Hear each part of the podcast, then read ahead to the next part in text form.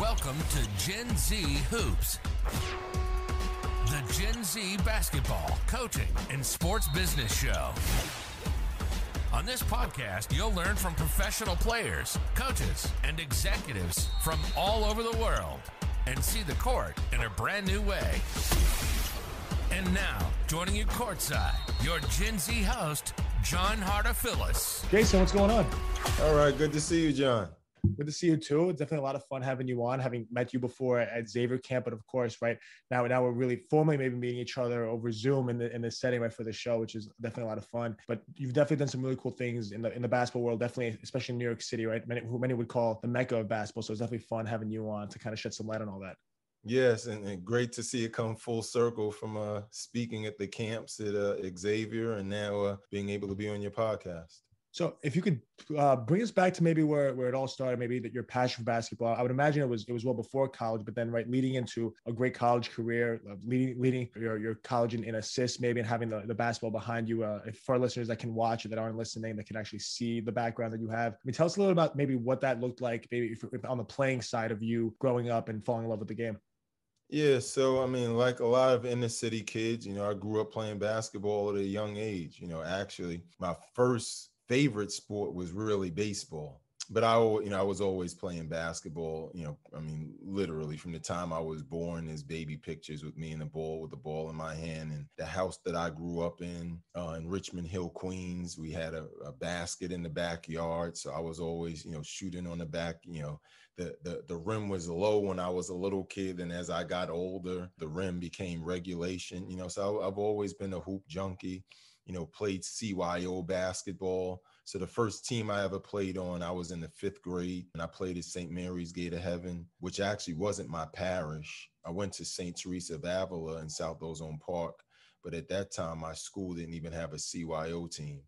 So I wound up playing for St. Mary's Gate of Heaven uh, for two years, fifth and sixth grade. Then in seventh grade, I actually played for my school team. And then in eighth grade, I wound up playing for Christ the King Elementary School. So, you know, I was big into AAU and then I played in a lot of, you know, summer league tournaments. You know, Craig Keys, who's still uh, a very influential youth basketball coach, was one of my primary youth coaches growing up. And then uh, I wound up going to Archbishop Molloy High School. And, and, high school was difficult for me because I just had a, a lot going on, uh, you know, just personally, which was affecting, you know, me academically. So I bounced around a lot and attended five different high schools in five years and, and wasn't really able to to really gain my footing and have any type of of academic success until my senior of high school where I went away to boarding school at Cheshire Academy in Connecticut. And that's really where uh, you know my life turned around and, and I wound up graduating there with second honors and getting a a four-year scholarship to play division two basketball at st michael's college in vermont. And it was just a great setup for me there you know almost you know being able to be like a big fish in a small pond you know not not that i was a great player but it was just it was just a great fit for me. And uh, you know wound up graduating there as the school's all-time assist leader. And uh, you know a few other records. I know that you know I was top one or two in in um, all-time three-point field goal percentage and top one or two in career free throw percentage, top three in steals. You know, I was able to get inducted into the college's uh, athletic hall of fame in 2009, and and um, and you know, I mean, it was just just a great playing opportunity. So I mean, that that's probably you know everything from from youth through college what I took most from that was that, of course, right, you have all these records and you, you explained that at the end, but at the beginning, right, the first thing you spoke about was the fit that you had with the school. And I'm, I'm, i imagine Big Apple basketball, it's a big thing you, you stress to your players that you have all these guys that are saying, I want to go D1, I want to go to this school, I want to go to this big this big school, and and they're looking at it for the name or for whatever other reason. I mean, what how important is it from what you've seen over the last uh, few decades of watching these players go on to play at, at certain schools? That uh, how important is fit in, in that whole process? Yeah, I mean, fit is very important. And, and I think a lot of it comes down to, you know, being smart about, you know, making your decision, you know, and and one of the things I always tell players is to strive to play division one. You know, I mean that that should be the goal. I mean, shoot, the goal should be you know try to play the NBA, trying to play in the NBA. Like like you want to set the bar high. You want to be great. You want to be the best that you can be. Um, and if you're able to make the NBA, if you're able to make Division One, even if you're able to get a college scholarship or you wind up playing Division Three, you know the, the, the goal is to really set the bar high. But at the end of the day, I think it's important not to be so unrealistic that you turn down opportunities that can be good for you when you wind up chasing a dream, but then you might miss opportunities along the way. You know, so for me, the way that I wound up at St. Michael's, you know, was that you know i wanted to go division one and st michael's quite honestly was actually you know so i had schools uh, in terms of division one interests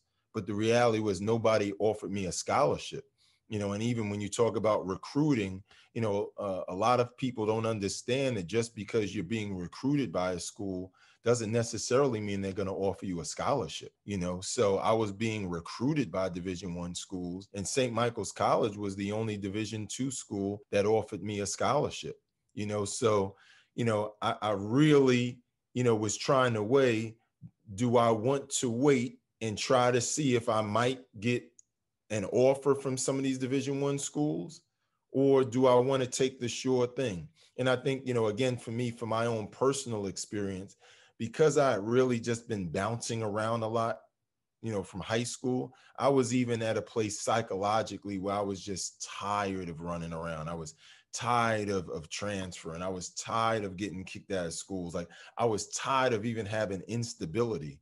And that's part of what led to my reason as far as like going to st michael's and even staying there because even as i you know in the early part of my my career i had opportunities to transfer. But you know again because of my background and my own personal experience i didn't want to go through the you know the same transfer and all this stuff that i've been doing in high school. So that's why i just said it wound up being a great fit for me. But that's you know things that you know i recommend to parents and players all the time is again you know strive for the best.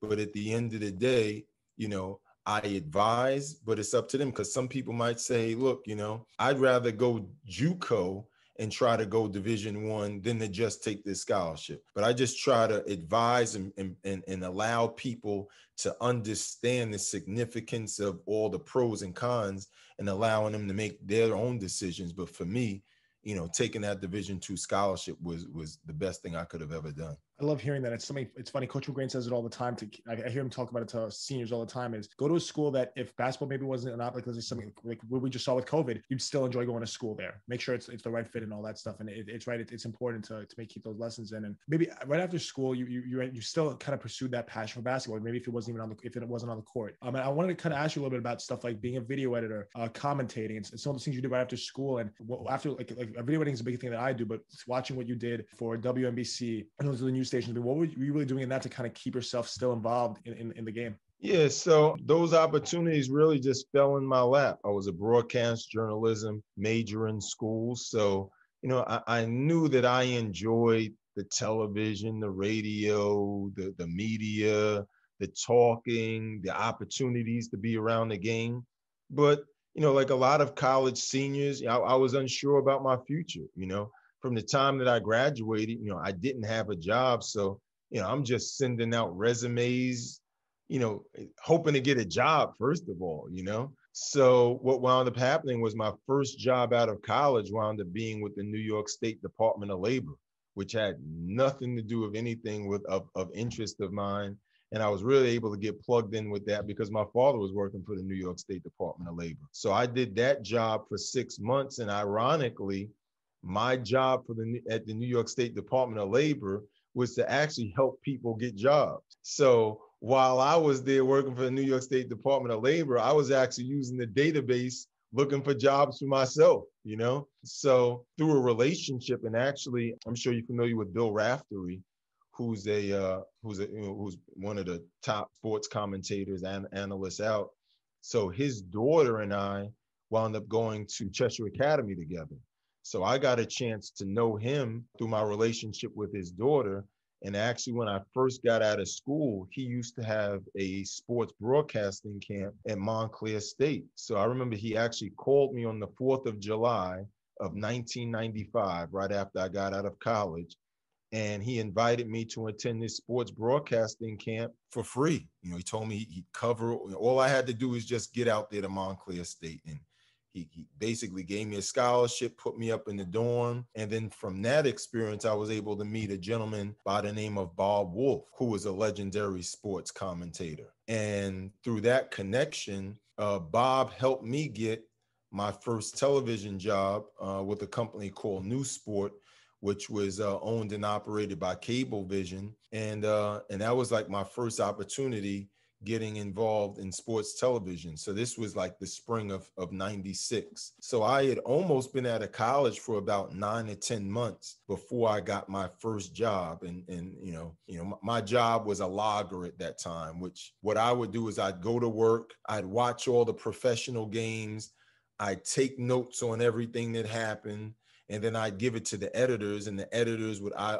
um, edit highlights for our sports show. And then I and then I graduated to becoming an editor, and then I wound up getting a job at News 12 Long Island editing. And then next thing you know, I got a job at New York One News, and then NBA Entertainment, and CNN, and and WNBC and WABC, and and it was great. And then uh, the other thing that happened is right after I got out of school in '95 and '96, the University of Vermont, which was about five minutes from where I went to college, offered me an opportunity to be their color commentator for their road games.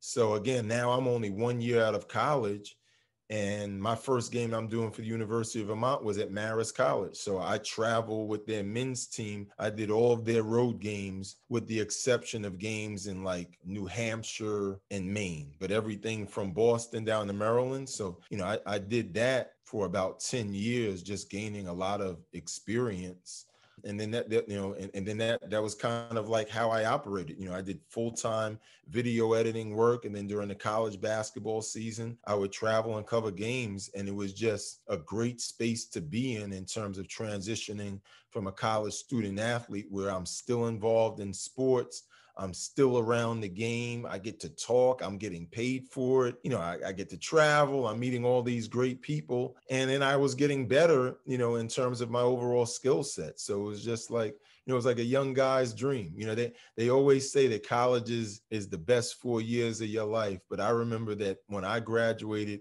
and had these opportunities and I moved back to New York City, I said, oh no, no, no, no these four years after college are, are, are, my best four years right now. I'm looking forward to those. I still have a year to get to those last four years of college, uh, four years after college, but I'll, I'll make sure to, to enjoy them once I get there. Yeah, you don't have to study and you're making money.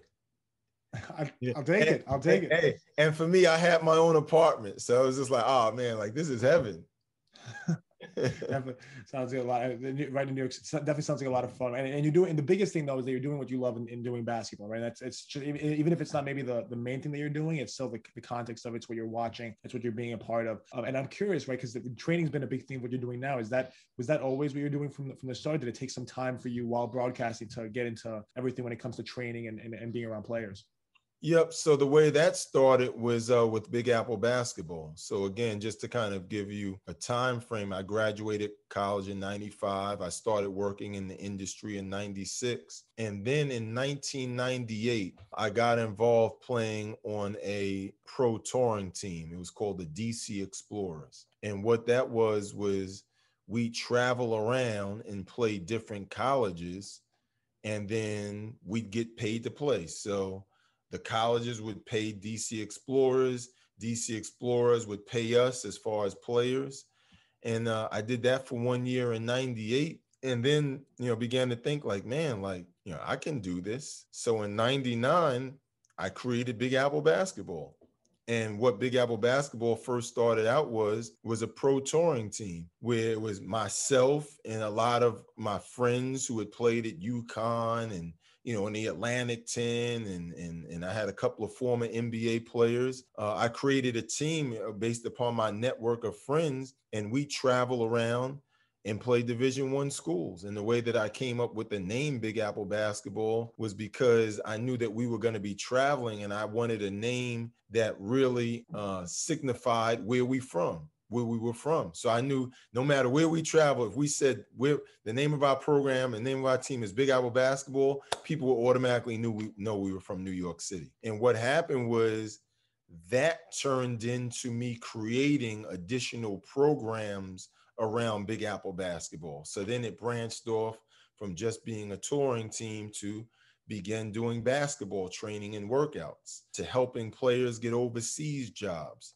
So when I first started my, my, my real training and everything I was doing Big Apple basketball in the beginning, it was really essentially just for pro players. And then what I began to do around 2003 was start to build out programs for high school players and younger kids and know what I you know and then then the model I just kind of took the same model that I was doing with the pro and overseas players and started doing with with younger players funny. So I, I, didn't mention this to you earlier, but when I was 11 years old, one of my first introductions to basketball, of course, maybe it was with the local CYO or, Greek league teams, but also with Big Apple basketball. My, mother had one of her coworkers had recommended to her in the city, and I was like one of the first things I ever gone to. And I was like, oh, okay, wow, like maybe maybe I'm into this basketball thing. And it took a few more years after that for me to really fall in love with it, but that was maybe one of my first introductions to it. It's great. It's amazing how not just maybe I didn't even know that it was maybe outside of New York City, right? You're you're, you're traveling with the team, and people like, oh, Big Apple basketball, and that's another way for people to kind of be around the game and to and to appreciate it. So that's that's really cool thinking about that. Um, so and you and you mentioned how it's kind of grown to where it is now. It started off as a travel team, and it's it's evolved into you're doing all these all these clinics and, and things like that. I mean, what, what I thought was really cool maybe is the inclusion with things like the NBA has also evolved with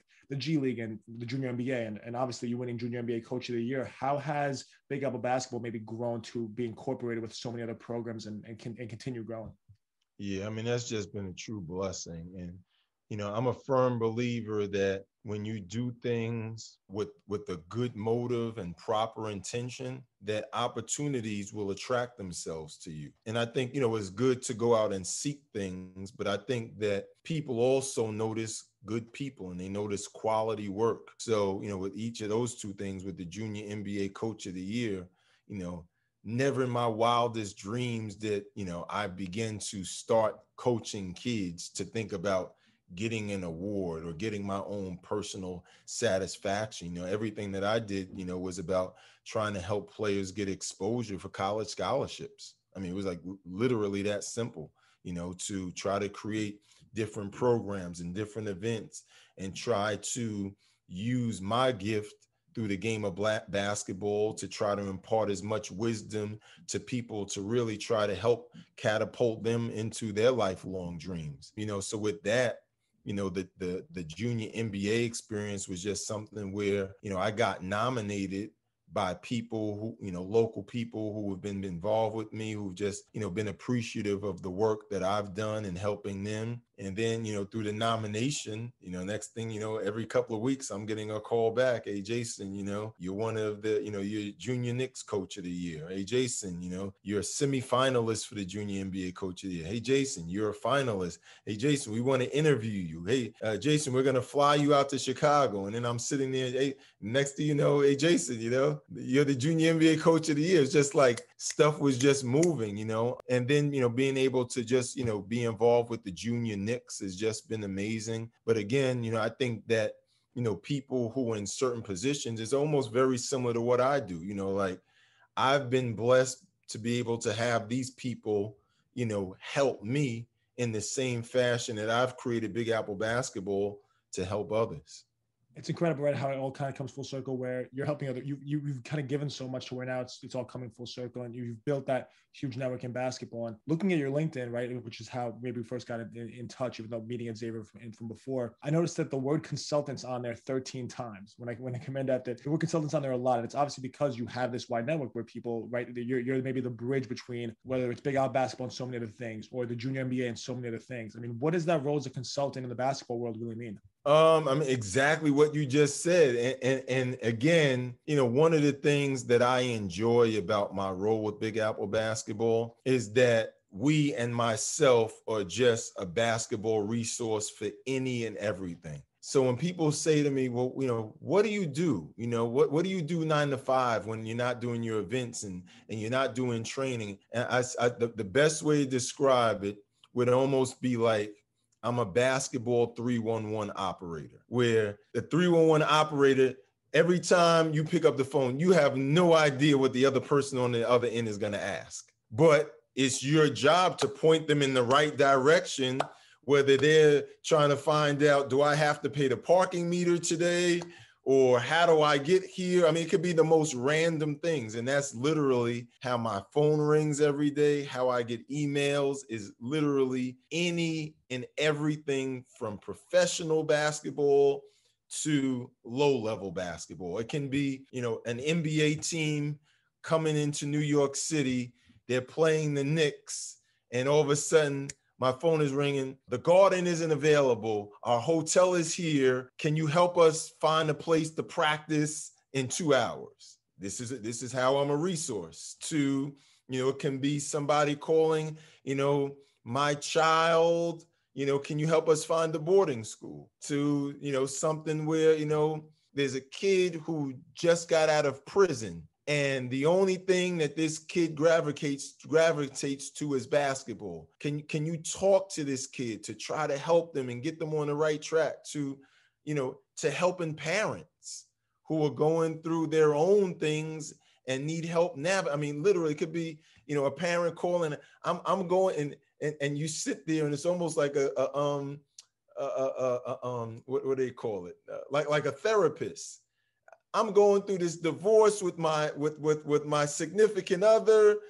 I have my child. I need help, and then the, the other, and then like you you wind up listening to their marital problems, really trying to figure out a way to help the kid through. I mean, that's what I said. I mean, it's it's, it's literally any and everything, all things basketball. And then sometimes because we're the name Big Apple, I get random calls like, you know, people will call me and think that, you know, I'll say Big Apple basketball, and they say, "Oh, this isn't Big Apple bagels." No, this is Big Apple basketball. You know, or, yeah. Uh, uh, sometimes people will call me Big Apple basketball. Oh, uh, uh, how many elephants are you gonna have? And I'm like, what? Oh, this isn't Big Apple Circus. No, this is Big Apple basketball.